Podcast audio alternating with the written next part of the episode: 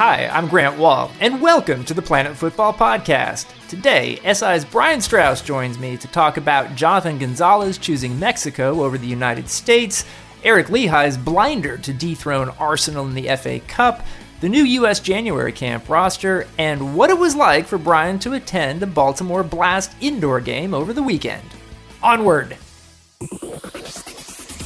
As promised, Brian Strauss has joined me from Washington, D.C. I'm in New York. Brian, how are you, man? Hey, Grant. I'm in a different part of Washington than normal. I'm at my mom's house. Nice. We had a, uh, what was the storm called? The cluster? The The bomb cyclone. bombs? Yeah. I was about to say a, a, a naughty word, so I'm thank you for interrupting me in time. Um, I guess this thing always does wind up with the parental advisory on it, but uh, you know, if I can avoid doing that literally within the first 30 seconds of the podcast, that's good. Yeah, so all my power went out, my internet, and all that kind of fun stuff, and so I uh, I absconded to mom's to uh, spend the night and eat all of her crackers. Cool, man. So here we are. Well, it's good to have you. Uh, I do know that this weekend you went to see a Baltimore Blast indoor game, and that gets me very excited because my roots are being a Kansas City Comets fan in the 1980s M- MISL days. I it's funny because I I never went to a blast game as a kid. I mean, when that was when that for there were many many years where that was the only pro soccer in in this in you know when we were growing up, right? I mean, sort of too young for NASL and obviously well before MLS. Uh, MISL was pro soccer, um, but I grew up in in Fairfax, Virginia.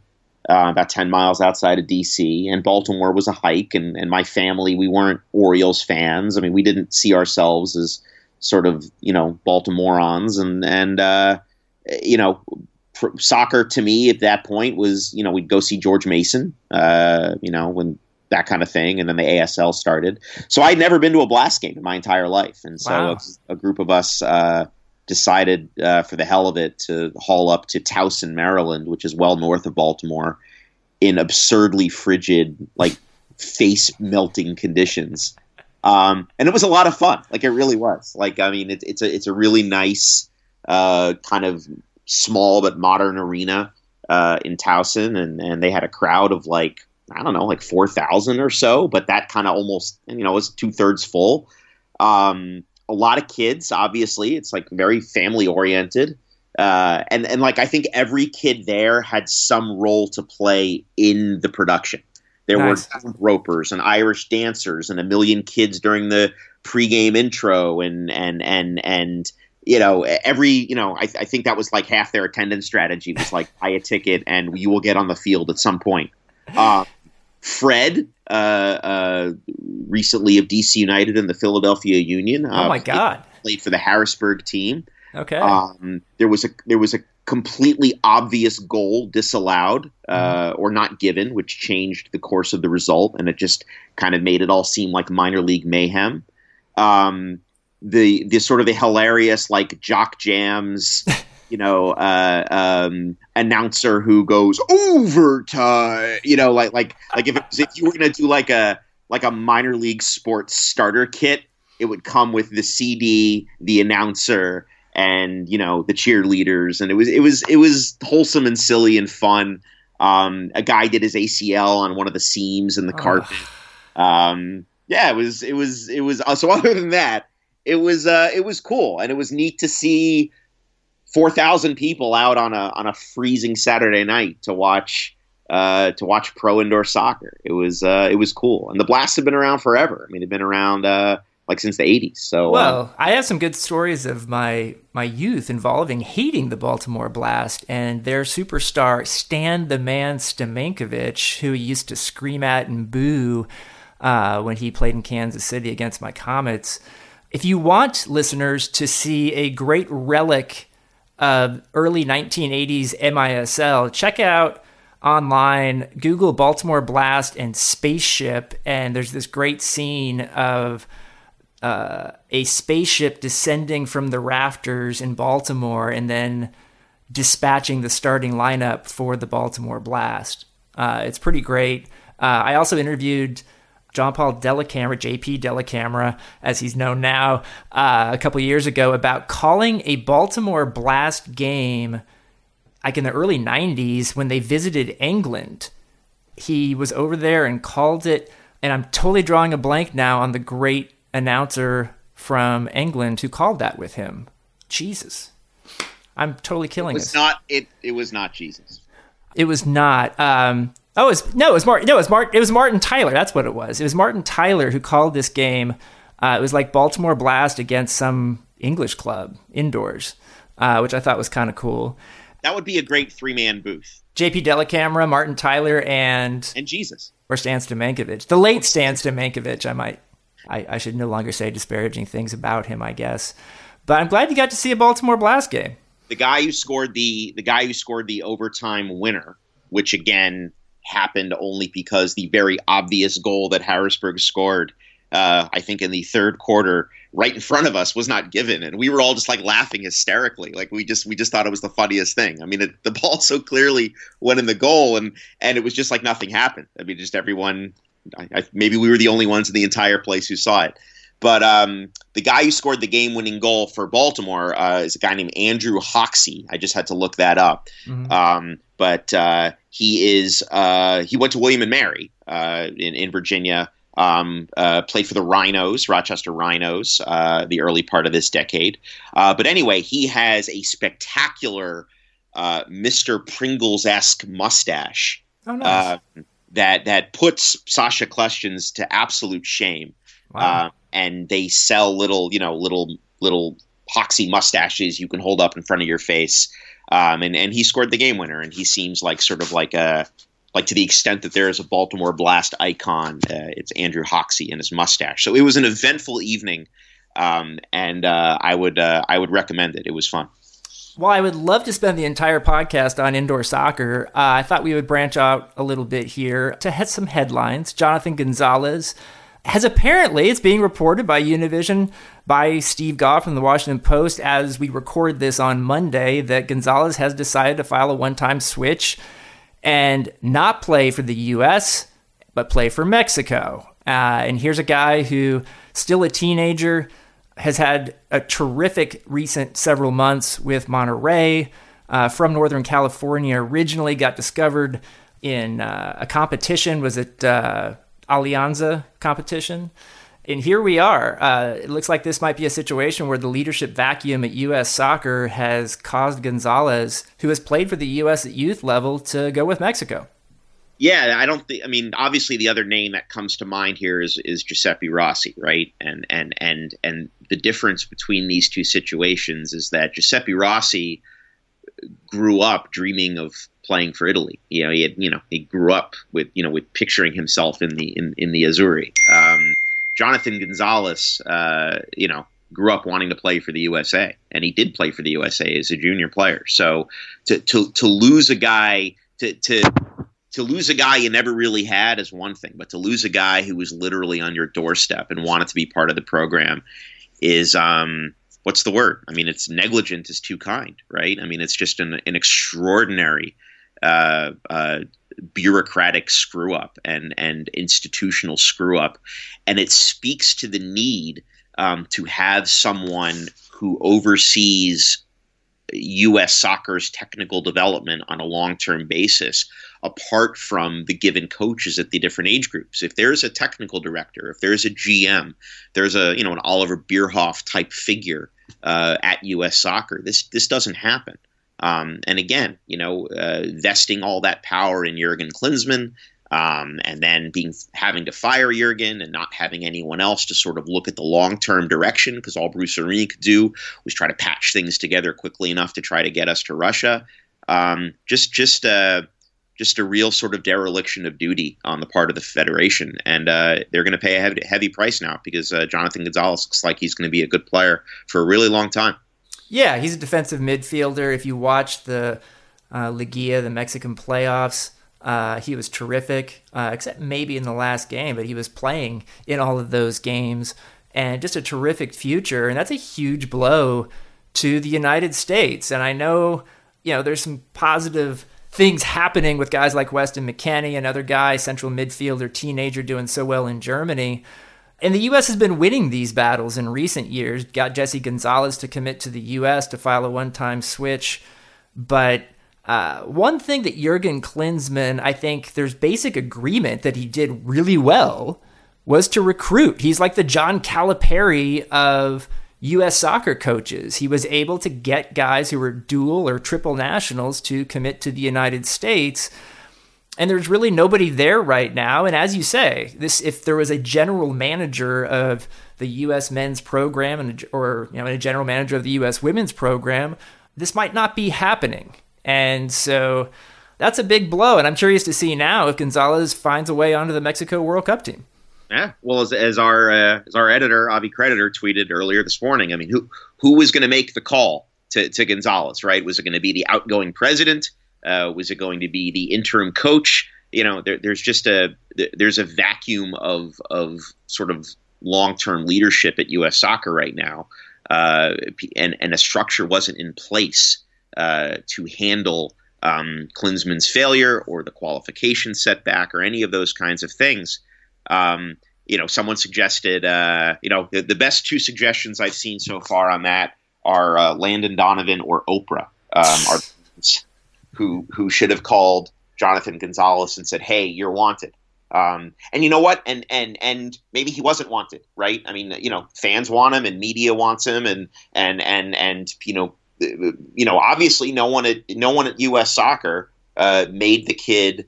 Um, you know, he there have been reports that he was disappointed not to have at least received a call ahead of the Portugal friendly in November, saying, "Look, you know, you're in the middle of your season. Uh, it doesn't make sense to to bring you all the way to Portugal uh, to play in this in this meaningless game. Monterrey may not even you know have wanted to to release him for it. It was a FIFA date. Um, but you know there wasn't even that level of communication because again, who's going to make that call? Who's got the the long term vision uh, well, the right. guy who's got the relationship is Tab Ramos, the under 20 coach. Uh, I, I know he's been in touch with Gonzalez, but uh, Tab Ramos is up in the air too. I mean, he's got Tab Ramos has a situation where he would love to be the senior U.S. coach, but that's going to depend on who hires the next U.S. senior coach, and that may be dependent on who wins the presidential election next month. So there's just so much that's up in the air right now, and it's it's really dispiriting to see this happen. Now, keep in mind, Tab Ramos didn't take Jonathan Gonzalez to the Under 20 World Cup. Right. So, I mean, I don't know how how close the relationship is. I know they have one. So, yeah, it's uh, yeah, we're waiting for final confirmation as we record this, but it looks like it's uh, it's happening, and he's gone, uh, which is terribly unfortunate for the U.S. Now, some players who will be playing for the U.S. soon have been called into the roster for Camp Cupcake, uh, as it's often been called, the January camp out in Southern California. Uh, you wrote a story that is on SI.com about this roster. What are some of the big takeaways for you? In addition to No Gonzalez, who uh, probably, you know, again, unlikely because Monterrey has started their season, but who knows what could have been discussed or arranged or talked about or whether an invitation would have been extended or any of that. It's also interesting that there are no FC Dallas players, including Kellyn Acosta, on the roster. Uh, FC Dallas would not release its players for this camp. That has to be a first, right? This has to be the first time an MLS team has basically, you know, turned up its nose at the national team. It's really quite remarkable. And again, it just kind of speaks to the the state of affairs right now uh, with U.S. soccer and the national team program. And I, I don't necessarily, I'm not pinning this on Dave Sarachan. He's he's got to work with what he's got to work with, and it seems like he's been a professional throughout this whole thing, and he he did a decent job with the group in Portugal. But you know, uh, MLS preseason starts on the 22nd, I believe, and FC Dallas is like, you know, we're not gonna, you know, we're not gonna spend have our players uh, spend time uh, with a program that has no long term direction or foundation right now, and we'll keep him here. And that's just kind of a sort of a, you know, you got to you got to kind of try to wrap your head around that. I'm obviously having trouble doing it. I cannot even speak the words at the moment. Well, it is surprising, and I, and I look at where we were a year ago when Bruce Arena had just taken over, there was a sense of renewal and some optimism heading into what everyone thought 2017 would be, which was a you know a year in which the U.S. would qualify for the World Cup.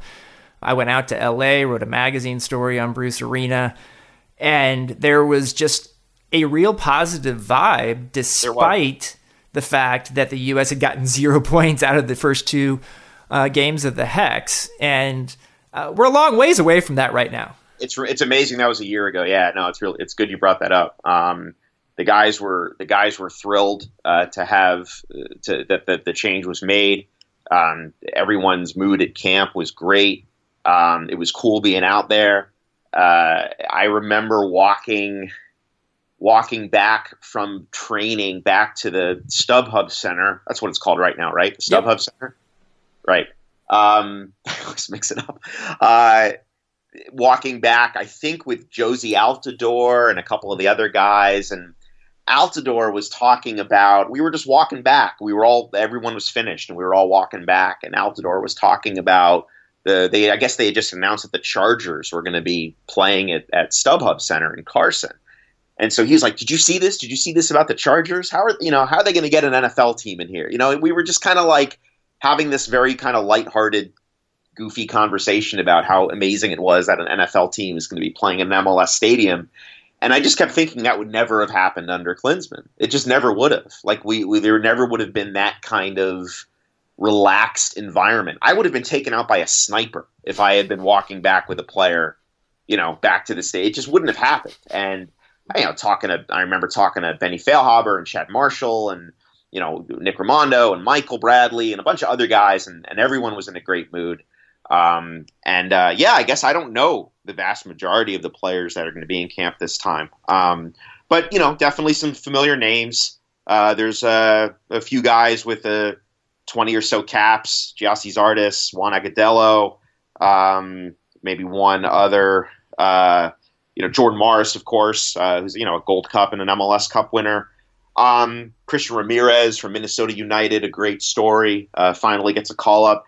Uh, there's a few cohorts of younger MLS, uh, you know, the, the, guys from RSL, uh, uh, you know, Justen Glad, Brooks Lennon, um, the DC United midfield, um, Ian Harkes making his debut, Paul Arriola, who had some some appearances under under Bruce. Um, but mostly it's Bill Hamid is the only European player in camp, and, and he, of course, is yet to play for Midtjylland in, in Denmark, just signed with them. Um, and other than that, it's it's young MLS guys. Uh, I think two thirds of the two thirds of the camp is uh, is you know 24 or under. Half the camp's never been capped. Um, and I, you know, all you can really do is give them a run and get you know give them a give them a taste of it because the next coach coming in will will have his own plans and have his own assessment of players and uh, it's just a strange sort of temp- very very temporary band aid uh, to get some of these guys a workout while we wait to see who wins the election and who the next coach is. Yeah, I mean, I, I do think we're in a situation here where if you're into the, uh, following emerging talent, that there uh, is some reason for excitement here. Some of the names that you mentioned, uh, there is going to be uh, a friendly against Bosnia and Herzegovina later this month. It's still a January camp, though. And so, in terms of like mainstream excitement about this month, I don't think there's going to be a lot. Uh, obviously, the U.S. women's team has their own camp and will have their own friendly uh, later this month. And, you know, I think as the year goes on, people will be getting more and more excited about this U.S. women's team as it gets closer to World Cup uh, qualifying in that tournament in October for World Cup 2019 in France. Uh, I did interview Julie Foudy on our uh, Planet Football SITV show last week, and I and I did remind her not to make any assumptions on qualifying for a World Cup, even if you think it's an obvious thing that'll happen. And she laughed at that one. You know, I do think there's one thing I want to talk about, and just kind of switching gears here. You mentioned Gold Cup last year.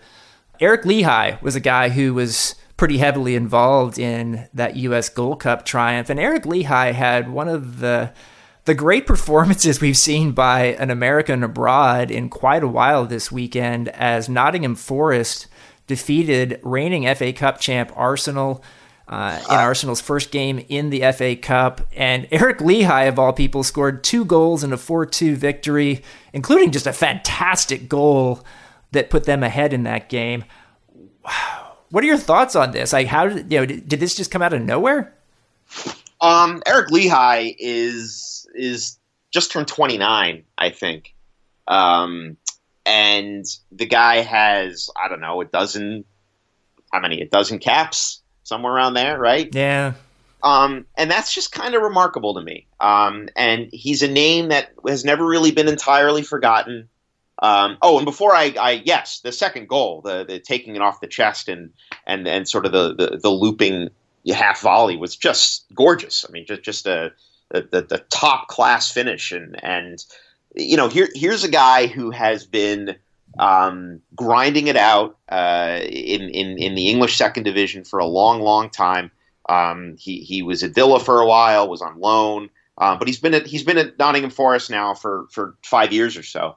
Um, and it's just kind of remarkable to me that for a in a country where outside back has been a, at a, a position at a premium, that he hasn't gotten more of a look. And and and I feel like I feel like when his name has come up, there's been sort of this subtle feedback from the U.S. soccer side that I mean the federation side that it's like yeah yeah we know about him but you know he just wasn't that highly rated it just, you know if, if he was better he'd be called in more like that kind of message um, and yet he continues to hold his spot at Forest and he continues to contribute and he continues to prove that he's a, a consistent week in week out professional and again it, it wasn't like he was he was playing a position where there were you know robust resources and so it's just one of those things where I always kind of wondered, you know, what's up with this guy? Why, why, why hasn't he gotten more of a chance? What's the issue been? Um, it, do they, and if they don't rate the league, if they don't think the league is good enough, well, I mean, again, this is, you know, we've talked about American soccer and federation arrogance before. Uh, this would be another one to put in that column. So, isn't it fair I, to say, Brian, that the championship might be one of the top eight leagues in the world? Maybe. I mean, it's it's it's not it's not worse than MLS. it's not worse than MLS, right? So, if anything, it may be even kind of similar to MLS, right? And just in terms of of the, of, of the athleticism and pace and sort of robust nature of the play. I mean, it's going to be a lot more like MLS than than some of the other top leagues in Europe. So, um, you know, I, I, he he comes across like a nice, humble guy. He comes across as someone who doesn't um, you know, let this bother him too much. He seemed very grateful. You know, over the summer when he was at the Gold Cup, he with his own money he flew his his wife and I think he's got two kids maybe. Yeah. But he he flew his wife and kids to every game during the Gold Cup and put them up in a hotel with his own money just because it was so exciting for him uh, to be part of this competition and to be part of the national team that he wanted his family to experience it with him. Um, and so that's cool. I mean, this is a guy who doesn't seem like he feels like he's owed anything, um, which is the attitude you'd want. And yet, it hasn't been enough for him over his career, and, and now he's uh, you know now he's closing in on thirty, and and and isn't really an option for a for a national team that's building toward a World Cup five years from now, or the Concacaf Nations League, which you you completely overlooked in your assessment. Here's what I would say about Eric Lichaj is I am glad that Eric Lichaj is getting some memorable moments attached to him, things that we can visualize when we think of Eric Lichaj that are not Giovanni Dos Santos's goal going over his head into the goal in the 2011 Gold Cup final. And I thought it was kind of an eerie similarity that this magnificent goal that Eric Lichaj scores against Arsenal, where he traps it off his chest and then loops it into the upper left corner. That was the same type of shot into the same corner of the goal that Dos Santos hit over him in the Rose Bowl that day. And so I feel like maybe in a sense, Eric Lichaj got back at that corner of the goal and got back at a little bit of history the other day. And yeah, I think that's kind of cool. You know, he's he's probably not going to have many more games with the national team, and I think that's terribly unfortunate. But to take out the defending champion and uh, the FA Cup, like that also restored my faith a little bit in the FA Cup and that it's worth watching because a lot of those games haven't been worth watching. But this was very much a giant killer situation with a, a Forest team that's actually been pretty bad this year, taking down and outplaying a pretty abject Arsenal team. And that's always fun. Arsenal Schadenfreude is a thing. Couple more topics here. Uh, I want to talk briefly about the U.S. soccer election uh, coming up on February 10th. Seems like we have new stuff every week. One story I did this week was on uh, where candidates are getting their funding. And I asked each of the eight candidates if they were paying for their campaigns entirely out of their own pocket. And if not, who were their top three donors. And uh, it turned out that uh, basically uh, there are three candidates who are not funding their own campaigns, either by themselves or with their spouse. Uh, and that is uh, Eric Wynalda, Kyle Martino, and Steve Gans. And I had asked all those guys if any of those donors have business before U.S. soccer. One of Martino's donors uh, owns a club here, nonprofit club in the New York area, uh, that he's hoping to get into the development academy. So that's one thing.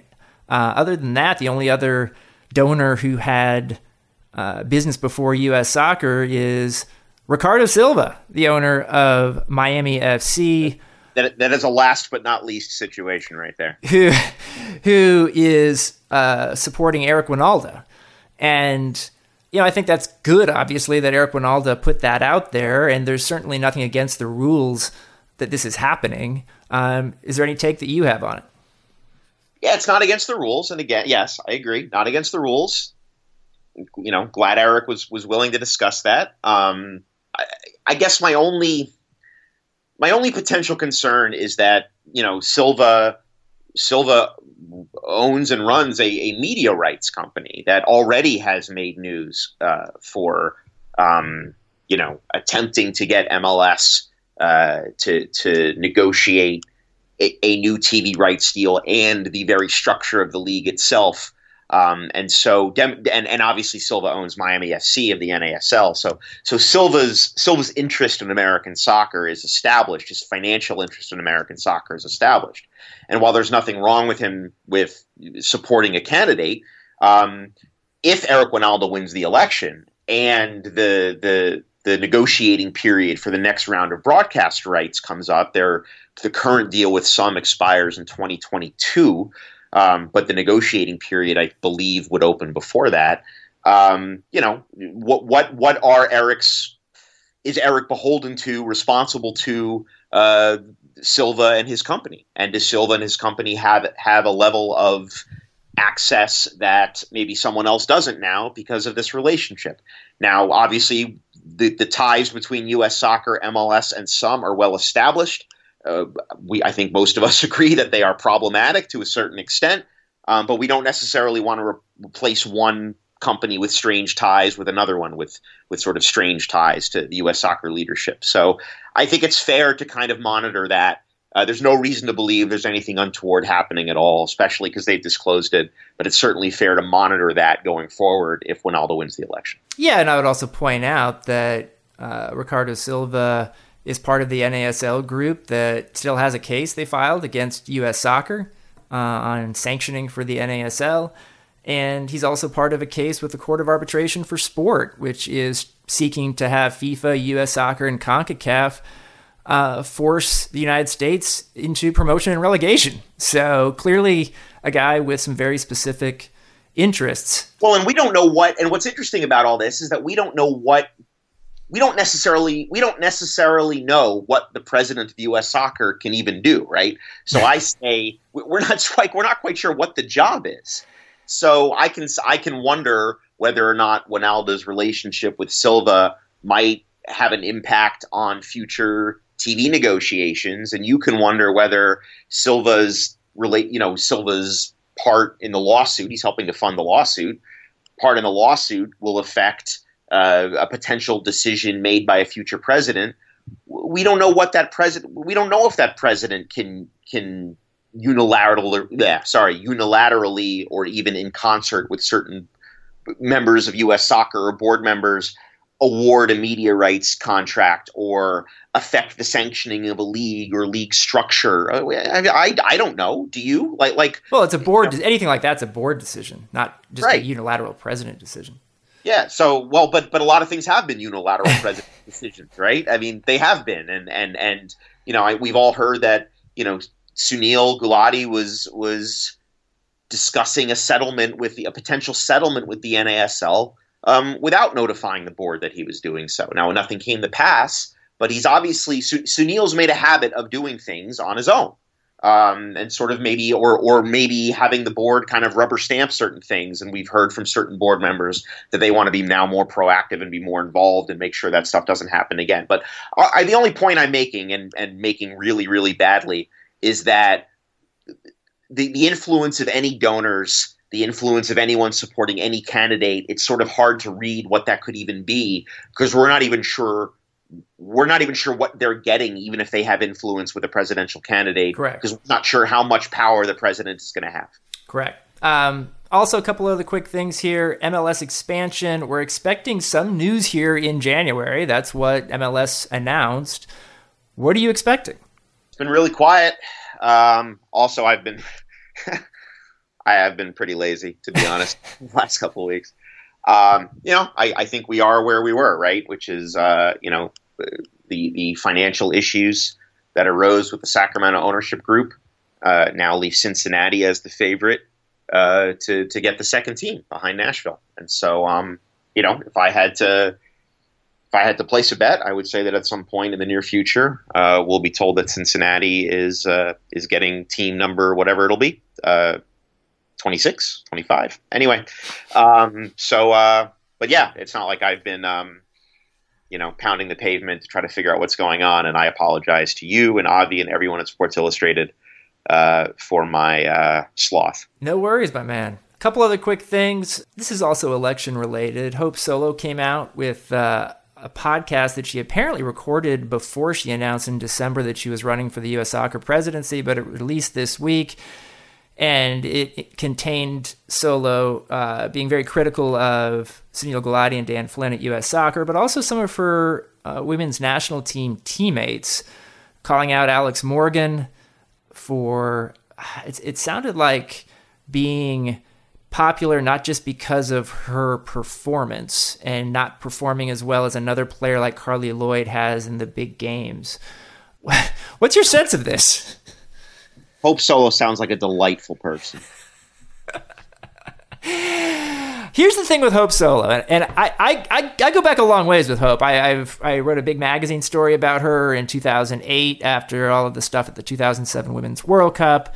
I've enjoyed interacting with Hope Solo on an interview basis over the years, and I like the fact that she's a straight shooter. I do think she has a tendency to to not be a great teammate and I think she thinks she's being a straight shooter by saying this stuff, but I, I don't think it's all that productive to go after Alex Morgan, who's coming off a terrific year, by the way.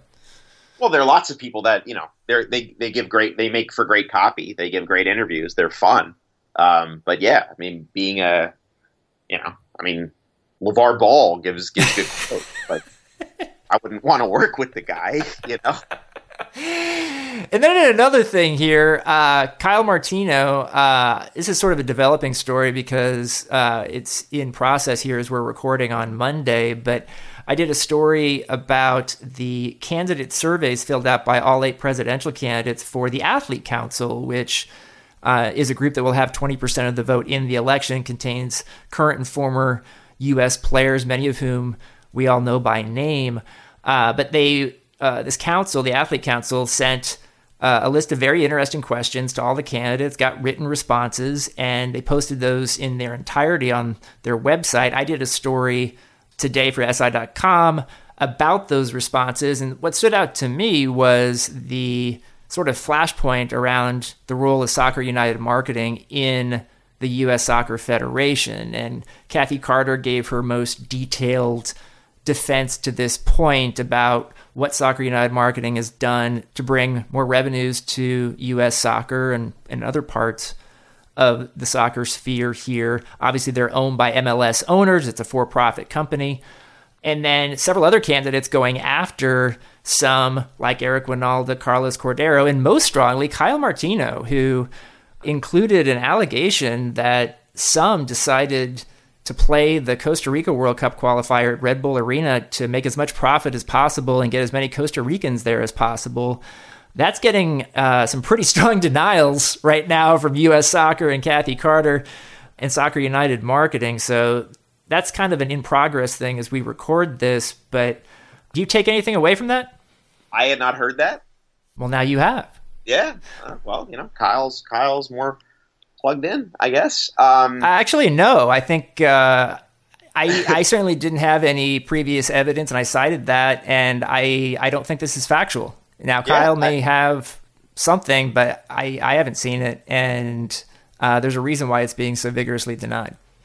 I um you know, the, the SUM thing is strange. I mean, you know, Kathy Carter makes the point that that you know SUM has SUM has brought revenue to U.S. soccer, and you know that's obviously true. They have technically brought revenue to U.S. soccer, but what is unclear, and we, I think which is the point that's been raised by a lot of critics, is that U.S. soccer's responsibility is to its members, and is and is therefore you know in order to to make good on that responsibility, it has to to make the deals and do the things that bring in the most revenue possible, and is SUM the vehicle for that. Uh, if the relationship with SUM is about some sort of agreement between the league and the federation, um, and maybe working with someone else would have bring, brought in more revenue, then the Federation isn't adhering to its fiduciary responsibilities. And I guess these are the questions being raised by the NASL and by Silva and people like that. And we don't have access to the books, obviously. Um, so it's strange. It's strange that that you know this election has become a referendum on all of these different things, and obviously none of us on the outside have, have seen these figures and kind of know whether or not U.S. soccer is is is getting the best deal it can from SUM, or whether it would be uh, you know better to to uh, make deals elsewhere. But I guess we'll find out either through discovery or uh, in 2022 uh, when they uh, when they have a new contract and and see who else might be interested in these rights. I would point out here that Carlos Cordeiro said, quote, the unique ownership of SUM creates conflicts that need to be addressed. Carlos Cordeiro is the current vice president of US soccer on the board, obviously and he continues to avoid any and all conflicts going forward. USSF will need to ensure that any individuals with potential conflicts of interest are recused from any future negotiations with SUM. That is why I have proposed a new board level commercial committee to be chaired by one of our independent board directors to oversee the entire process. So even a guy very much on the inside like Cordeiro is questioning things. Yeah, which, split the split between I don't know what Cordeiro's chances are, but this the, the split between Cordeiro and Gulati, who for so many years were seen as as sort of you know bureaucratically joined at the hip, um, the the the pretty severe split between them over the past year or whatever is is a, another fascinating part of this. Um, you know, Cordeiro is an insider who very clearly uh, is at odds with the other insiders and, and wants to change things. So, lastly, Brian, I wanted to ask you about some of these new MLS kits that we're seeing. Only three so far, but you're a kit guy. Uh, you're the guy who's in charge of SI.com's coverage of new kit releases, especially for MLS. What do you think of the ones you've seen so far? I'm in charge, dude. I've been napping for two weeks. I I, uh, I need a vacation. To those to those who are listening, I'm going to let you in on a little personal stuff. I, I haven't had a vacation in a long time, and, and I'm looking at taking one. And so going back to maybe Christmas and maybe going forward for the next few weeks, I'm going to be doing a bad job or no job at all. Um, and and Grant is going to shoulder some load here, and I apologize. And Avi and I love you both. And um, you know, I'll either bring you something nice from wherever I wind up going, or uh, you'll have to come bail me out. One of the two. Fair enough, man. But um, but the kits, yeah, the kits. I, mean, I, guess the big news. The big news is the is the Red Bulls ha- are wearing red, right? I mean, they unveiled a red away uniform, and I guess that's cool, right? I mean, I guess New York is red and all that kind of stuff, and they've been wearing sort of that interesting uh, navy and yellow uh, ensemble uh, on the road. But you know, now they're going to wear red, and if, if, if like if half of MLS wasn't already wearing red, it would be even cool. um, but you know, props to them. So, uh, and I guess Columbus came out with a very funereal uh, black, all black kit with even less yellow on it than the last one did, and also very appropriate. What is your favorite? What is your favorite? Uh, what's your favorite look in the league? Well, it was.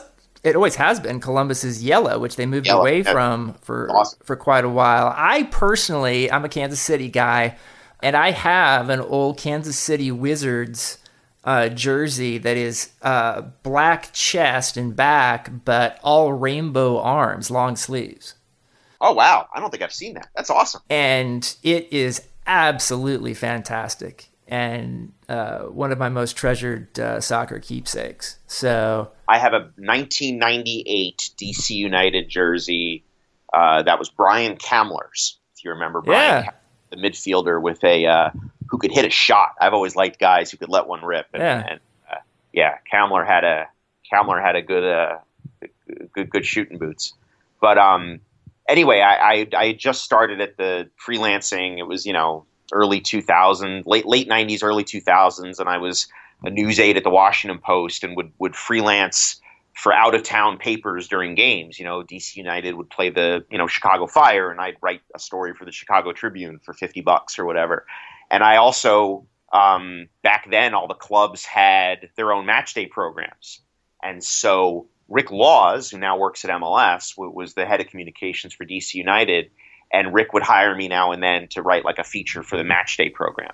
Um, but I guess they didn't have money, or they didn't. I, I don't know what happened, but he, he paid me in a game worn Brian Kamler jersey. That was my that was my compensation, and this was the gorgeous DC United jersey, the black jersey with the three large white stripes across the chest.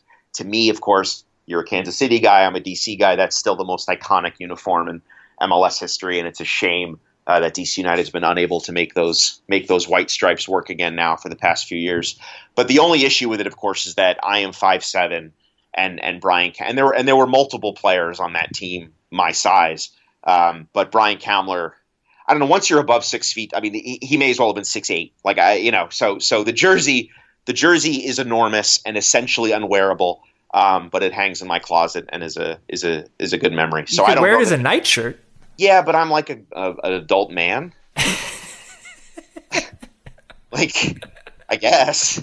I guess if it was my mom. If it was my mom and I wore nightshirts. If you, here's my question: If you get a game worn jersey, do you want them to wash it beforehand? Yes, Okay, a hundred percent. I mean that makes sense to me, just from a sort of cleanliness standpoint. Yeah, that's why I've never understood the thing where people like fans get real excited when they get someone's shoes. Yeah, I, I don't want anyone's shoes. That's just weird and smelly. Like I'm just not interested. So yes, no, it, it, it must be washed, and it, and I love it, and it, and it's a, it's a cool thing to have, and it's it's hanging in my closet, and I can't wear it. Um, but you know, modern modern looks, and I, I've written this a million times, and I'm going to keep harping on it. Modern MLS, the the branding remain. The, the, the MLS wants to get away from the idea of being pegged as single entity. You know, we we want the clubs to have their individual identities and yet it remains it remains that too many of the teams look like the others. There are there are i think four teams in the league that have all red primary uniforms. That's Mhm. insane. That's absurd. I think there are 10 or 11 that have all white uniforms of some kind either primary or or or, or away. Again if, if i turn on the tv and it's a team in all red playing a team in all white who's playing i should know immediately who's playing when i turn on an mls game and too frequently i don't and that to me that's a failure on a lot of levels whether it's the league or adidas or both it's probably both but it, uh, it has to get better so props to any team that has a uh, has an identity that's pretty recognizable I think we'll end on that note, Brian. Uh, I agree with you on this. I like I like your passion, and we will be back next week. But thanks for joining us this week. well maybe you maybe you'll be i may have joined the french front but, i'll let i'll let i'll keep you and avi posted Brian Strauss, thanks, man. yep Thanks for listening to the Planet Football Podcast. I'd like to thank Brian Strauss as well as everyone at Cadence 13 and Sports Illustrated who supports this podcast. Please, if you like the pod, do us a big favor. Take a few seconds to like it and write a review. You'd be surprised how much it helps us. And check out the new 30 minute Planet Football video show hosted by me and Luis Miguel Echegaray on SITV. That's available on Amazon with a free seven day trial now. Recent guests include Christian Pulisic, Roberto Martinez, Patrick Vieira, and Julie Foudy. See you next time.